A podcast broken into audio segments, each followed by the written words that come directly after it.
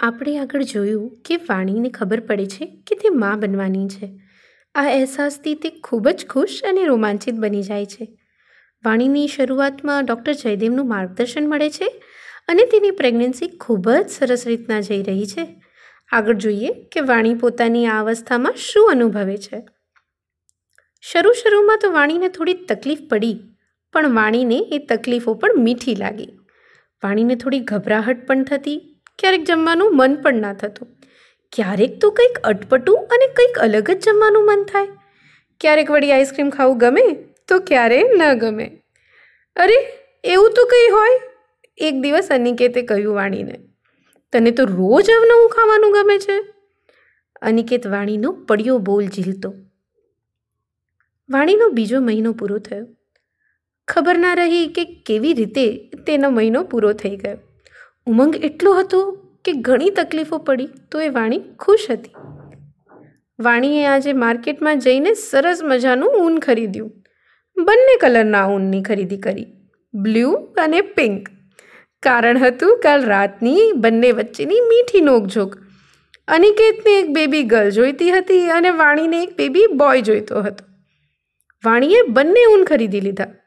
એના સ્વેટર અને મોજા ગૂંથ્યા બંનેની પસંદ મુજબના. આ મીઠી નોકઝોકમાં પણ એક અલગ જ મજા હતી. ડૉક્ટર જયદેવના કહેવા મુજબ, શરૂઆતના ત્રણ મહિના તો વાણીએ ખૂબ ધ્યાનપૂર્વક વિતાવ્યા. ખૂબ જ હેલ્ધી ફૂડ જમવાનું ચાલુ કર્યું, ખૂબ ધ્યાન રાખતી, પોતાનું અને પોતાના આવનાર બાળકનું પણ. અનિકેત બંનેનું ખૂબ જ કાળજીપૂર્વક ધ્યાન રાખતો.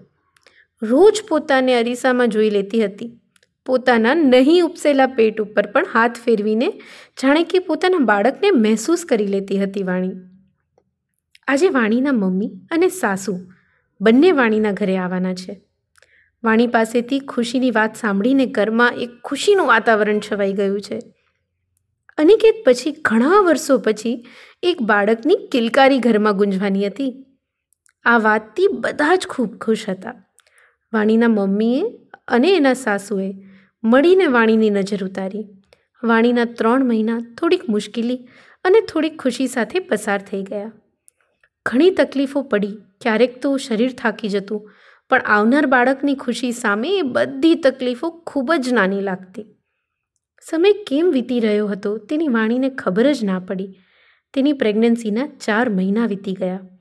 અનિકેતની કાળજી અને ડૉક્ટરના માર્ગદર્શનથી ખૂબ જ સરસ રીતે માતા અને બાળક બંનેનો ઉછેર થઈ રહ્યો હતો. સમય સાથે વાણીનું પેટ થોડું ઉપસી આવ્યું. થોડો વજન પણ વધી ગયો હતો. પણ આ વધેલા વજન તેને ભારરૂપ નહોતો લાગતો. રોજ દરરોજના ડ્રેસ હવે વાણીને નહોતા થતા. વાણી આ અહેસાસે દિવસે દિવસે જીવી રહી હતી. કેવો અલગ અહેસાસ છે? આ લાગણીઓ અનેરો આનંદ આપી રહી છે. વાણીને આજે સવારે ડૉક્ટરે મળવાની અપોઇન્ટમેન્ટ હતી. ઉત્સાહી થયેલી વાણી સમય પહેલાં જ હોસ્પિટલ પહોંચી ગઈ. વાણીએ પોતાના બાળકની પહેલી તસવીર ડૉક્ટરે સોનોગ્રાફી વડે બતાવી. વાણી અને અનિકેતનું નાનું બાળક આકાર પામી રહ્યું છે. તેનું વિકાસ પામતું શરીર, તેના નાના નાના હાથ તેના નાના નાના પગ સોનોગ્રાફીમાં દેખાઈ રહ્યા છે. આ તસવીર જોઈ વાણીએ કેટલાય સપનાઓ જોઈ લીધા. સપનાઓમાં વાણીએ પોતે, અનિકેત અને પોતાના આવનાર બાળક માટે ઘણું જ વિચારી લીધું. તેના માટે કેવો રૂમ બનાવીશું? એને કેવા રમકડાઓ લાવીશું? એના એક્ઝિક્યુશનનો પણ બંને વિચાર કરી લીધો હતો. ચાર મહિનાઓમાં વાણીને ઘણા અનુભવ થયા. કેટલાક ખૂબ મીઠા. પહેલી વખતની પ્રેગ્નન્સી હતી. માતા બનવાનો અહેસાસ કંઈક ખાસ જ હતો.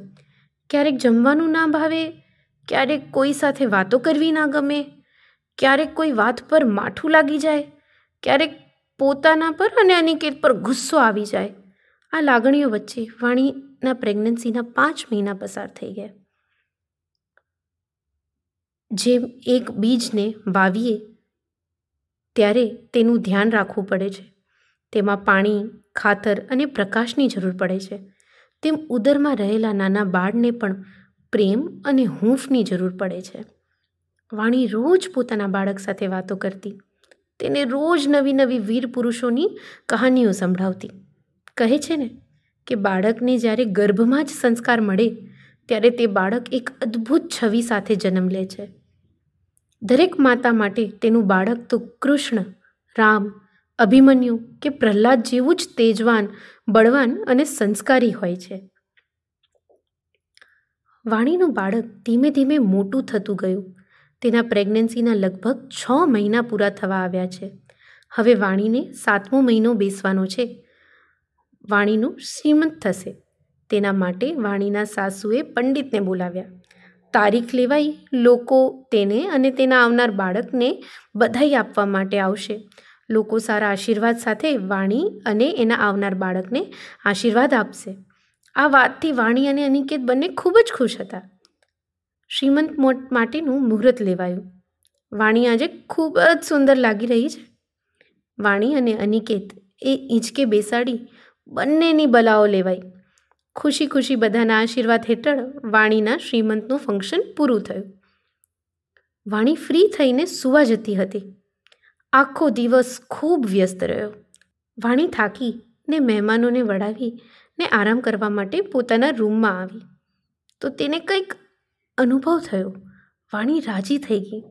વાણીના પેટમાંથી બાળકે તેના હોવાનો અને વાણી અને અનિકેતની વાતો સાંભળતા હોવાનો અહેસાસ કરાવડાવ્યું. જાણે કે તે વાણીની બધી જ વાતોમાં કહેતું હતું. હા, મમ્મી, હું તારી બધી વાતો સાંભળું છું. વાણીને ફરી એક નવો અહેસાસ થયો. વાણીએ આ અહેસાસ અનિકેત સાથે શેર કર્યો. પોતાના સંતાનની પહેલી હલનચલનનો અહેસાસ એ પણ ખાસ જ હોય છે. એ વાત આજે વાણીને સાચી લાગી. પોતાની સખીઓ પાસેથી સાંભળ્યું હતું, આજે મહેસૂસ પણ કર્યું. ખૂબ જ અલગ, એક અદ્ભુત અહેસાસ થયો વાણીને. આ મહિનામાં વાણીને તકલીફો પણ વધુ. ક્યારેક ક્યારેક જમવાનું જમેલું તુરંત જ ઉલટી થઈ જતું. તો ક્યારેક જમવાનું મન જ ના થતું. તો ક્યારેક કંઈક ખાટું કે તીખું ખાવાનું મન થઈ જતું. ક્યારેક અનિકેત સાથે બેસીને કલાકો સુધી વાત કરવાનું મન થતું. તો ક્યારેક તેની કોઈ વાત પર, તેના પર ગુસ્સો કરવાનો મન થતો. અનિકેત પણ આ વાતથી ટેવાઈ ગયો. તે પણ વાણી સાથે પોતાના બાળકને મહેસૂસ કરતો થઈ ગયો. ક્યારેક બેબી ડાબી બાજુ પડખું ફેરવતું, તો ક્યારેક જમણી બાજુ પડખું ફેરવતું. ક્યારેક તો તે વાણીના પેટમાં આમ તેમ ફર્યા કરતું. પોતે પણ સૂતું નહીં અને વાણીને પણ સૂવા નહીં દેતું. ક્યારેક વાણી થાકી જતી અને પોતાના બાળક સાથે વાતો કરતી કહેતી. હવે કેટલી વાર છે તને? તું મને બહુ હેરાન કરે છે, હં? રાતે સૂવા પણ નથી દેતું અને બેસવા પણ નથી દેતું. હવે થાકી ગઈ છું હું.